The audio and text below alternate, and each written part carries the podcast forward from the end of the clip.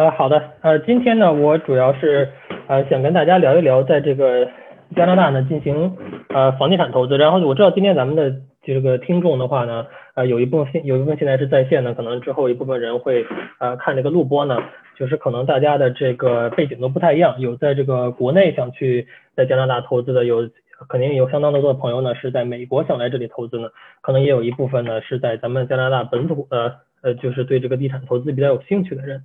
呃，所以今天呢，我讲的这个东西呢，我觉得可能对呃，就是不同的这个大家投资目的都有都有一些帮助吧。呃，不管你是是，比如说是买房自住呢，还是想就是说通过投资地产呢，有一些这个辅助性的收入呢，还是说想全职的去进行这个房地产投资的这个呃，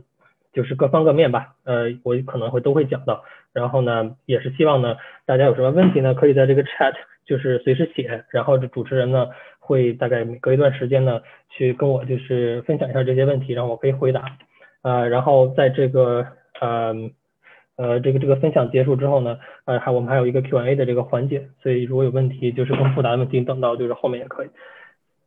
然后今天呢，就是咱们这个分享呢，主要是这个干货的部分呢，就是这个四部分。呃，一个是我自我的介绍呢，然后再一点呢是分享一下我对这个。加拿大地产市场的就是宏观的一些观察吧，就是过去这个五六年左右，包括就是二零二零年的，就显然这是一个市场的转折，加上这个二零二一年和这个之后，就是我的一些判断吧。然后呢，在这个第三环节呢，我会分享一下，就是我有个人参与的一些投资的机会呢，和这个一些我觉得呃有效的投资策略吧。然后呢，也当然也当然也有很多可能。呃，各种各样的投资的策略呢，我是没有尝试过的，那我可能也会就是去讲一讲，就说也存在这么一种就是投资策略，如果就说它符合你的这个整个 overall 的这个理财的这个这个这个方针的话呢，也是可以考虑的。然后最后呢，我会分享一些就是我过去投资的这个案例呢，嗯，然后呢就是让大家对这个比如说啊，你有多少资金投资什么项目，然后你预期的回报是怎么样，然后你所需要投入的这个时间精力。嗯，当然加上加上这个这个财富，就说是都是呃大概是什么样的一个是一个水准。嗯，所以首先呢，就是我介绍个人背景呢，我是在这个啊美国的这个 Texas A&M 读的这个 Finance 的专业，然后我毕业之后呢，是在这个呃 BOA 做过呃就是这个呃投资银行部呢做过了一年多的这个分析师，然后之后我在一五年左右呢搬到加拿大呢是。读一个计算机的这个学位呢，然后同时呢，也是自己的一边摸索，然后后来呢，组建了自己团队，然后现在地产投资算是我的一个重心吧。嗯，我涉及的地产投资领域呢，可能就是比较广泛吧，因为我也是呃像呃大部分人就是说做任何事情都是从这个最简单的开始嘛，所以也是一开始从这个比如说就自住房啊，然后到这个简单的这个。单户的出租房啊，然后到这个 multi unit 就是多户出租房啊，后来涉及这个房产的这个先是简单的，比如说维修啊、翻新啊，然后后来做这个小规模的这个 redevelopment，就是咱们所谓的就是呃，比如房产的扩建呀，然后这个改性质的这个开发呀，到现在呢是做一些这个中小型的这个呃地产的开发的项目。嗯，我觉得就是不同资产的这个类型呢，就是刚才我上述讲的这些房产的这些。呃，不同的区别呢，咱们之后在案例呢可能会更详细的讲一些。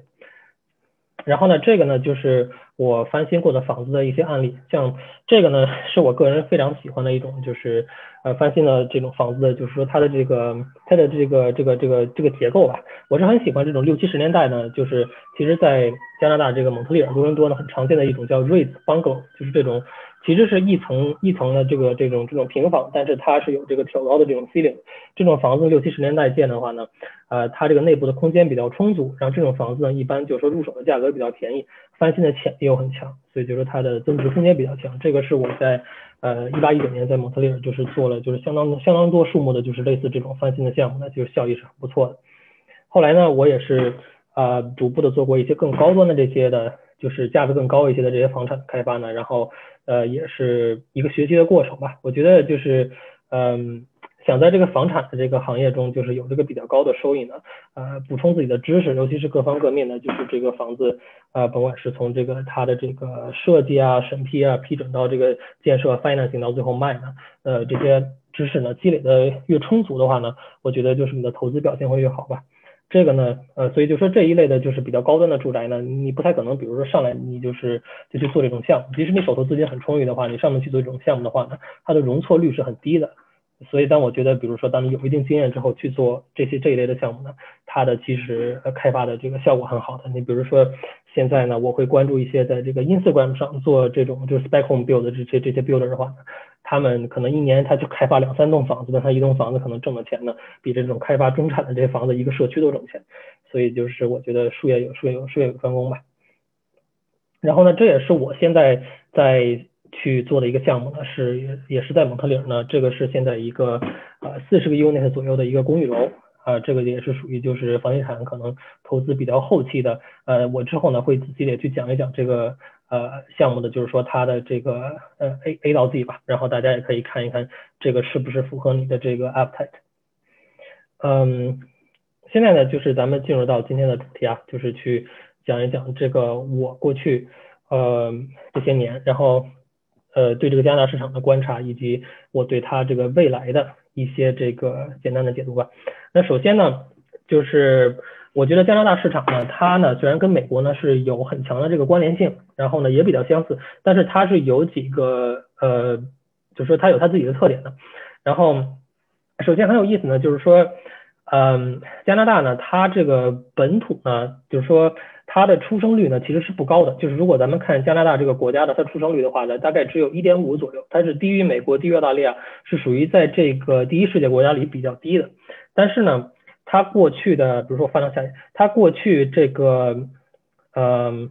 它过去就是咱们这时候看这个上面的图表，它过去这个二十年呢，其实它人口的这个增幅是是挺夸张的，从这个三千万现在涨到三千七百万，就它其实人口的增长是挺夸张的，而且就可以看到加拿大其实它的人口增长基本上呢都是靠移民，基本上都是靠移民，嗯，然后同时呢就是看呢，嗯，就是这个这个。这个家园呢，就是说，它它的人口基本上靠移民，嗯，然后它的经济呢，就是经济的增长呢，相对呢，呃，比较稳健，大概呢是每年在这个一点几到两 percent 之间，在第一世界国家呢，可能也就是属于一个就是比较中流的水平吧，嗯。所以呢，就是它呢，跟这个很多的，比如说欧洲的一些的国家呢，它的很很大的很大的一个区别，就是说它经常是有外流的移民的，然后它的房地产市场呢，也是体现出了这个这么一个特色，就是尤其在比如移民比较聚集的，比如多伦多和温哥华两个大城市呢，它的这个非加拿大籍的这个买家呢，是占到这个市场整体的买家呢，就挺可观的一部分。所以呢，就是说它长期呢是有一个外部的资金流入的。也能就是导致它现在它的市场呢，它的地产的市场呢，其实整体呢比比如说很多的这个第一世界国家来说呢，是发展的这个比如说占 GDP 的比例啊，和占这个整个世界就整个这个国家的总体的这个资产的比例呢，是是比较高的。所以就说它是一个移民国家，呃，这个这个是很重要一点。然后再者呢，就是加拿大的就是加拿大人呢，他的嗯。家庭呢持有房产的比例应该是百分之六十多，百分之七十左右，所以这个呢也在第一世界国家是属于很高的一个水准。就是说，他这边的人口呢，他们比如平均置业呀，就是置业的意愿呢，和平均置业的这个年龄呢，是都是呃，就是可能跟中国是比较相似的，就是人人们是比较喜欢去投资房地产，然后在这个房产的这个。呃，而且是越早去投资呢，而且可能说买了一套自住房之后呢，会投资第二套出租房啊，这在这边是属于比较普遍一个现象。嗯，然后再有一点呢，就是加拿大的房产呢，它是不像不像美国那样子呢，它是虽然它也是存在周期性，但是呢，它的这个房产的整体呢，它是一个比较明显的上升的趋势。比如说咱们看这个上面这幅图啊，它是一个这个。呃，叫 Shiller Shiller Index，它是看这个房产这个房价的走势的，呃，所以可以看到的，就是说它这个数据是从大概是呃九几年就就就是九九年吧，九九年才刚开始有，九九年到现在呢，它中间这条黑线是这个房价的走势，可以看到就是说，如果以两千零六年为这个百分之百的话呢，它走到二零二零年呢，就是现在其实房价已经就是翻了这个翻了翻了两就翻到两百五了嘛，对吧？就是翻了这个。呃，就是就是一一百一百多 percent，嗯，所以就是说你可以看到，即使在这个零八，就是零八零九年，就是这个房地产，就是它的这个增长率是就是有就是有一个下降的时候呢，它其实整体 dip 的这个趋势呢，也就是百分之三百分之四这样，是很很小的一个幅度。呃，我觉得这个呢，就是说。呃，它长期的就是向上升的趋势呢，这个是跟美国就是可能有一个就是就是挺大的一个区别，因为美国呢可能就是说它的地广就是地地地就整个土地比较大嘛，但是加拿大呢就是说它的基本上三个比较大的这个呃人口的这个居住区呢就是温哥华，然后多伦多和蒙特利尔可能各有这个几百万人这样子呢，占了全国人口呢就一半以上，嗯，就说它这个。呃，城市比较聚集，然后总的这三个城市呢，都是存在相对比较强的一个供需的不平衡，然后再加上每年有大量的这个外来人口的这个移民呢，就我觉得这个房价呢，从过去二十年来看呢，肯定是长期的一直是往上的，我觉得之后呢也是会一直是这个情况，就是我不觉得这个房产呢它会有比较大的 correction，因为就是从供需关系上来说呢，它是不支持这么一种这种一种说法的。嗯，然后我觉得针对呢，就是比如说国内的朋友呢，或者或者其实现在在美国的朋友呢，就是加拿大呢，它的这个居住环境呢是不错的，然后这个应该都是就是呃公认的，就是说它的这个生活质量啊，它的这个教育系统、医疗系统啊、治安呀以及社会稳定性啊，都是属于第一世界国家里排名很靠前的。比如说像呃最近一年，就是美国有一些很多这个社会的这个动乱呀，各种就是这个就是。嗯，呃，所所谓因为这个各种这个社会不同阶层不平衡吧，产生了一些问题呢。其实，在加拿大呢，这些东西基本上呢都是都是没有没有什么体现的。然后呢，我觉得呢，从长期来看呢，就是投资家园的这个就是房房产吧，它呢就是对于想全球布局资产的人来说呢，家园现在对于美元呢，其实还是属于一个比较低的一个。呃，就是就是位置，因为在这个一一年左右呢，加元呢就是短暂的，其实一度呢，它这个兑率美金是超过一了，但是自打就是在这个之后呢，基本上一直下下跌了到这个呃零零零零五年底，然后一直到就是二零二零年的那时候呢，对美金那时候只有就是将近就是七十 cent，就是很低，但是现在呢可以看到从那之后呢，就是可以看到这个。这这这一部分就是过去一年呢，加元对美金呢是有一个将近十 percent 的一个大幅的升值。然后我觉得长期呢，考虑到就是美国的经济的很多不确定性呢，就是这些东西在加拿大加拿大的经济系统之间当然也存在，但是呢，相对来说呢，它的这个比例呢会对应的降低。所以我觉得加元对美金呢会有一定的之后继续升值的这个空间。当然呢，这个点我不是专家，但是我觉得就是从历史来看的话呢，比如咱们从六几年的那时候开始往后看的话，加元和美元呢基本上一直是有这么一个周期性的一个循环。那我觉得现在持有一些加元的资产呢，这个资产本身的升值是一方面，就是汇率方面的这个这个变动呢，我觉得就是对于考虑这个国际的这个资产布局时候也是比较重要的。然后这一点呢，就是呃一个上面讲的人口，然后下一个呢就是说看这个人均的收入。从这个两千年左右呢，就是呃十五家元呢，到现在呢，就是二零二零年的超过三十家元呢，这个人均的 hourly 的收入呢，也是一个等于说房产对应购买力的这个体现吧。所以就是说，呃，当然显然呢。如果咱们看这个一些官方的数据的话呢，基本上加拿大主要城市呢，呃，家庭都是有将近税后一半的收入去用于 housing 的，甭管是付 rent 啊，还是付 mortgage 啊，property tax，各种各样的这些这些东西。所以就是说，看当人们的 disposable income 提高的时候，那显然就是说，它可以花在这个房子上面对应的每个月的这个钱就越多的话呢，那等于说其实。换句话来说呢，就等于说社会上对于房产的购买力增加呢，房产本身的价值也会上升。因为比如说一个很 desirable、很招人喜欢的房子，对吧？十个人有能力去买，每一个人的收入都提高的话，每个人都会被更高的价钱。这一个简单的供需关系呢，也会让这个房产呢，就是我觉得长期呢，应该是起码是应该会 beat 掉，我觉得会会会会会 beat 掉通货膨胀。呃，然后呢，在这一块儿的就是讲加拿大基本盘最后一点呢，就是说。从这个五年呢，就很有意思啊。这个数据其实是这个 US News 给评的，就是美国给评，就是加拿大呢是连续五年，就是这个 Quality of Life，就是这个生活质量呢排这个世界第一。然后呢，在这个前五呢，别的是这个这个呃一些北欧的国家，加上这个这个澳大利亚。所以呢，我觉得呢，就是这个呢是啊，它我我看了一眼，它这个 benchmark 呢大概是八九个方面吧，比如它体会体现到这个政权的稳定性。就是这个医疗系统的这个完善，然后交通系统的完善，呃，然后这个这个货币，然后 employment，然后加上这个 GDP growth，然后这个 population population growth 和这个呃，就是就是社会不同阶层的 equality 和男女 equality，它应该是这九个就是不同的 benchmark。加拿大呢，就是综合呢排第一，我觉得这一点呢是很能就是说明，就是说为什么它这个长期每年有这么将近一将近就是数十万到一百万的移民去移民到就是这个这个这个国家，我觉得这个是很很强的一个说服力。啊，然后呢，这点我就放了一些图片，这就是加拿大可能几个。呃，主要的城市，我个人因为投资呢是主要在蒙特利尔，所以说蒙特利尔放两张图，然后上面呢就是左边是温哥华，右边是多伦多，底下两张呢是蒙特利尔，可以看到呢就是这些城市呢基本上都是呃沿着这个湖啊，就是沿着河啊或者沿着海去建的，就是都很都很漂亮，整个城市的规划呢相对来说我觉得都是都是比较合理的，比较新。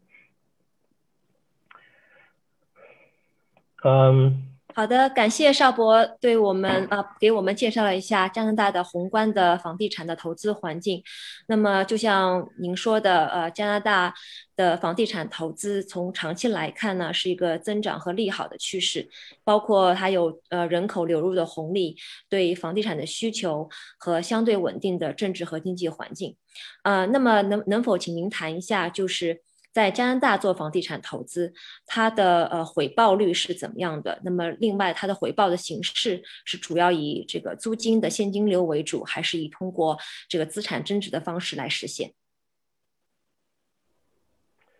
嗯，在加拿大去做这个呃，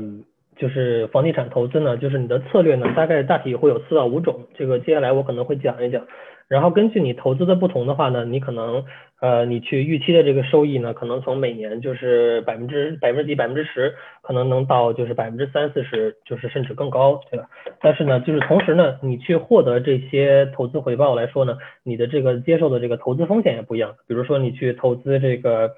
嗯。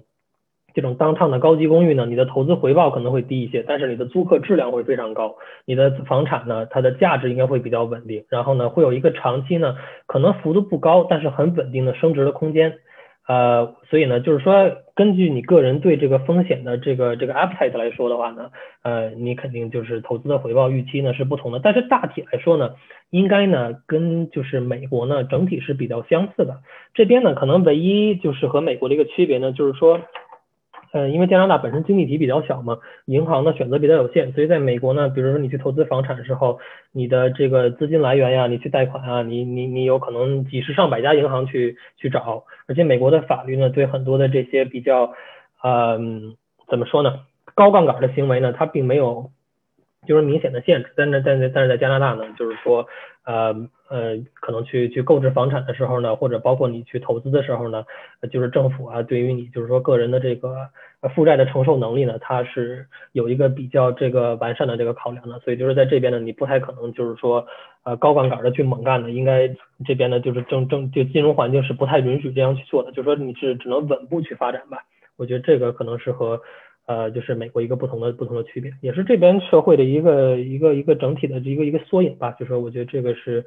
呃，基本上 apply 到加拿大，就是各行各业，就是说它整体是比较稳健的，就不会有那种比较疯狂的增长。嗯。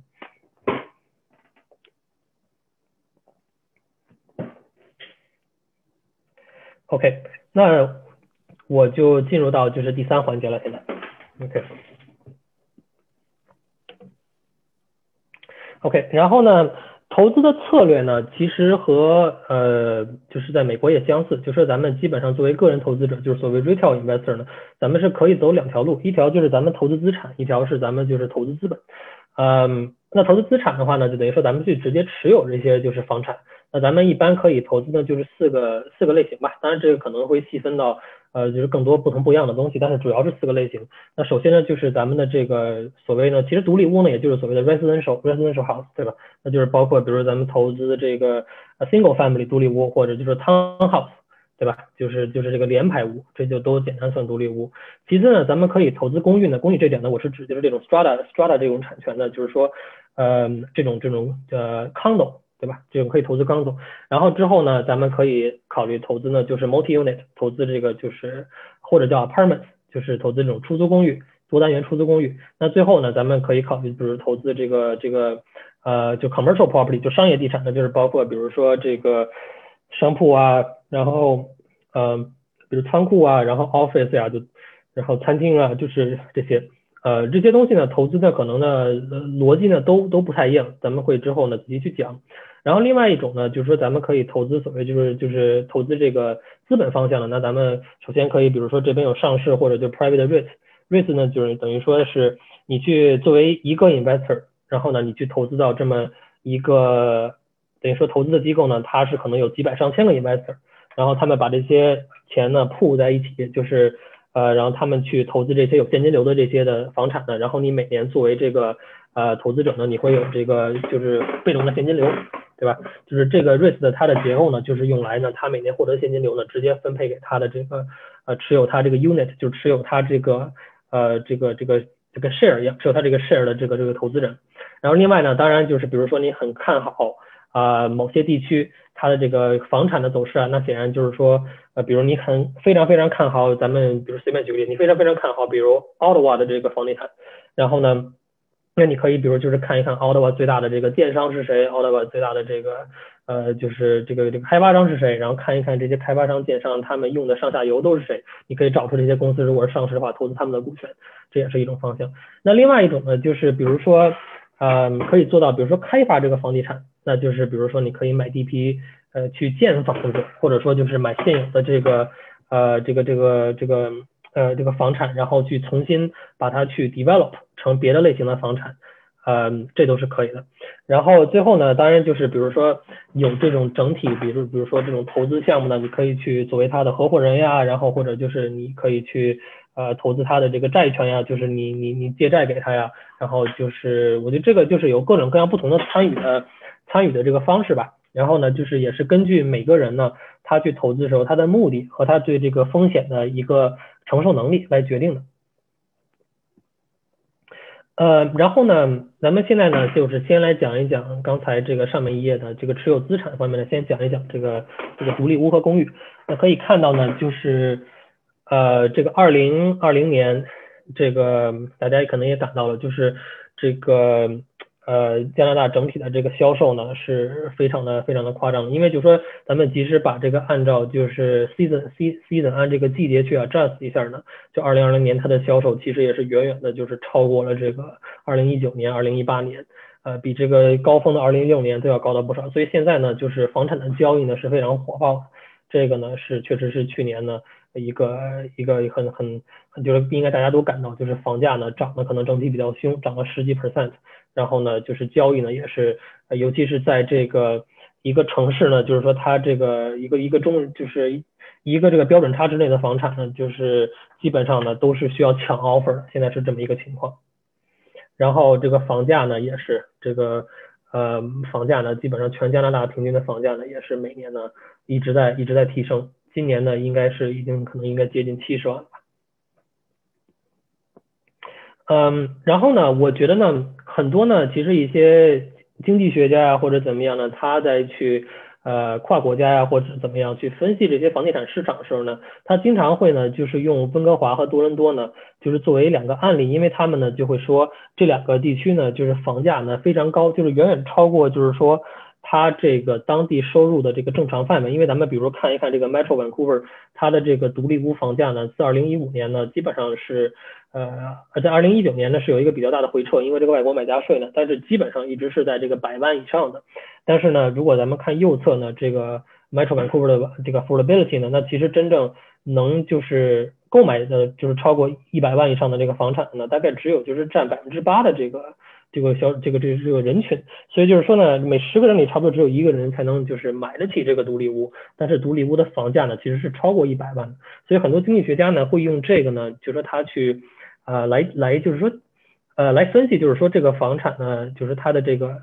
嗯，它的这个价值呢是有点就是 over value 了。但是呢，咱们这点呢，其实一般呢，就是去分析这个房地产市场的时候呢，你主要是来看它的这个库存的消化率，就是看它这个 inventory 消化率。比如说咱们现在市面上假设，比如有一千个房子，每个月呢是销售掉两百个房子，然后每个月呢可能比如供应来也是两百个房子。那现在来说呢，就是咱们这个库存大概是五个月。那一般来说呢，就是这个市这个市场是定义呢，比如说你这个地区呢，它只要是有六个月的 inventory，就是六个月的库存的话，你的市场就是属于比较比较这个健康的。如果低于六个月呢，那可能就是有一些 overheat。如果是就是就是就是供需不平衡。如果高于六个月呢，就说明你这个地方的房价呢可能有点太高了，现在需要降一降。然后咱们这边呢，就是加拿大的主要城市呢，基本上它的供应呢都是低于六个月，就是说明咱们这边呢基本上都是一个供需关系。导致这个房产的这个就是这个这个价格是在一个比较高点，所以呢，我觉得这点呢还是可以考虑到，就是说咱们光看到这个整体的这个这个购买人群，比如说是百分之八十这个收入，但是咱们也同时也要考虑，就说这个国家它的就是每年的新增人群基本上都是外来移民。那很多这些外来移民，他们的购买力呢，可能是比本地的居民是要强的，所以呢，我觉得就是说，它这些一线的这几这两个城市呢，它的房价呢，其实跟就是跟这个当地城市的这个经济的基本面是一方面的，但是其实跟它这个移民和它这个供需的关系也是有很大的区别的。如果这些城市，比如说每个城市三四百万人，但是每年搬进来就十万人的话呢，那我觉得就是说，除非这个城市能当地当年供应十万套以上的房子的话呢，不然就会产生一个供需不平衡。嗯，在多伦多的话呢，基本上是有这么同样的一个情况，就是它的房价比温哥华低一些呢，就是但是也是有同样一个一个一个情况现在。嗯，然后呢，这点谈到了就是就是谈到这个独立屋之后呢，我觉得可以提一提公寓。呃，公寓的，我觉得今年呢，就是说，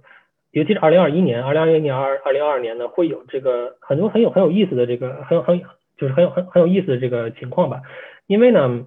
就是公寓呢，在加拿大去开发呢，一般呢是，比如说你要想去开发建一栋公寓的话呢，一般是在不同的城市要求是不一样的，但是一般情况下你是需要预售预售出一半儿，一半儿到现在有的地方是需要预售出百分之八十呢，银行才会贷款给你去开工。所以呢，就是大家也可以看到，为什么公寓销售时候，就是说它的这个 deposit 呀，各种要求，就是各种各样新鲜的花样，就是说想让大家去提前预定的，是因为就是如果它不销售出去大部分的话呢，它是没法从银行拿到贷款去开工的。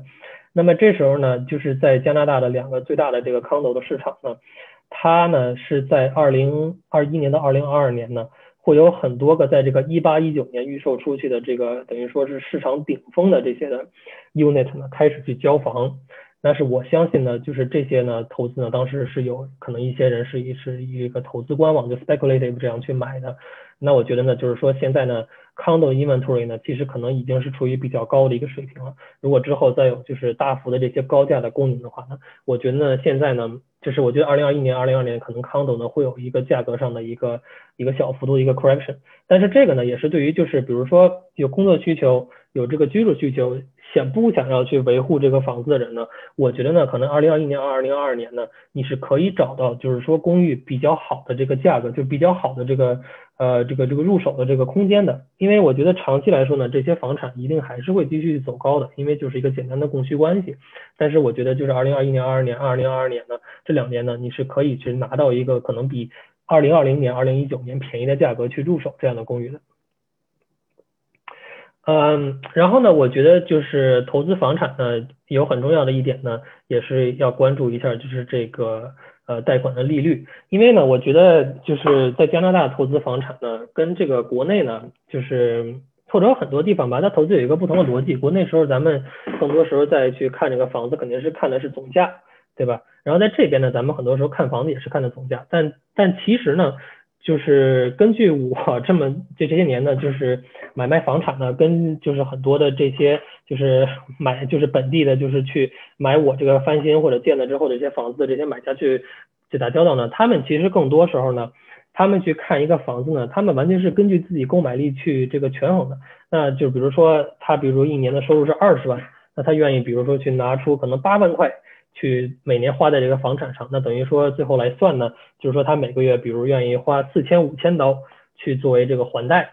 啊，这可能比较夸张，因为他还需要比如付这个地税怎么样？比如说四千刀吧，四千刀去这个这个还债，那可能呢就是说以咱们过去的利率，就是三年几 percent 的时候来算呢，他大概就是能贷款八十万，那那那他这时候呢可能就是想看比如一百多万的房子，对吧？但是现在呢，咱们也看到现在 HSBC 的这个利率降到了零点九九。然后可能大部分银行现在利率都是一点四、一点五这样子的话呢，那可能同样的这个四千块钱，现在就可以就是可能能借一百二十万、一百三十万了。那同样的，这个买家在他的经济没有任何变化情况下呢，他之前只能可能买一百二十万的房子，现在就可以买一百六十万了。所以就是很多呢，当地的买家呢，他是以他自己这个月供的购买力去判断，就是说他这个房子想买多少价钱。但咱们中国中国这个投资者，更多时候是是看，比如说我的预算就是一百万，我我我首先关注的不是说我月供是多少，而是说我的总价是多少。我觉得这个呢是买家之间的一个不同的不同的，就说一个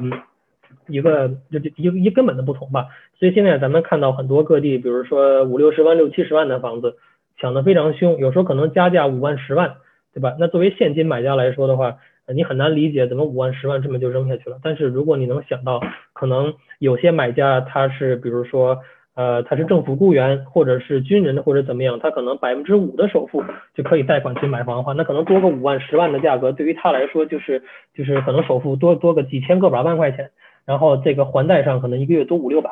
他就是觉得无所谓。那这时候你你如果去跟这样的买家去去去抢这个房子的话呢，你很难去抢过他。所以我觉得就是说，长期关注呢，就是说这个房地产投资呢，去关注这个利率是很重要的。所以现在利率是很低，但是如果利率有上升的这个幅这个这个趋势的话，那就是那你就要考虑，哎，那这个利率上升肯定是对这个房产是是是有。当时的就是立即的这么一个，就是说这个买家这个购买力的变化，那这时候你就要考虑，就是说，那如果我手头有这个想卖的房子，现在价格很好，我看利率要上升，那我是不是应该就考虑卖了？或者比如说利率，呃，但是现在利率已经很低了，但假设比如五年、十年之后利率上升到比较高的水平，但是又有下降的空间，那利率一下降，你就可以考虑，哎，那我购买力增加，我现在是不是应该考虑去去去买房子，对吧？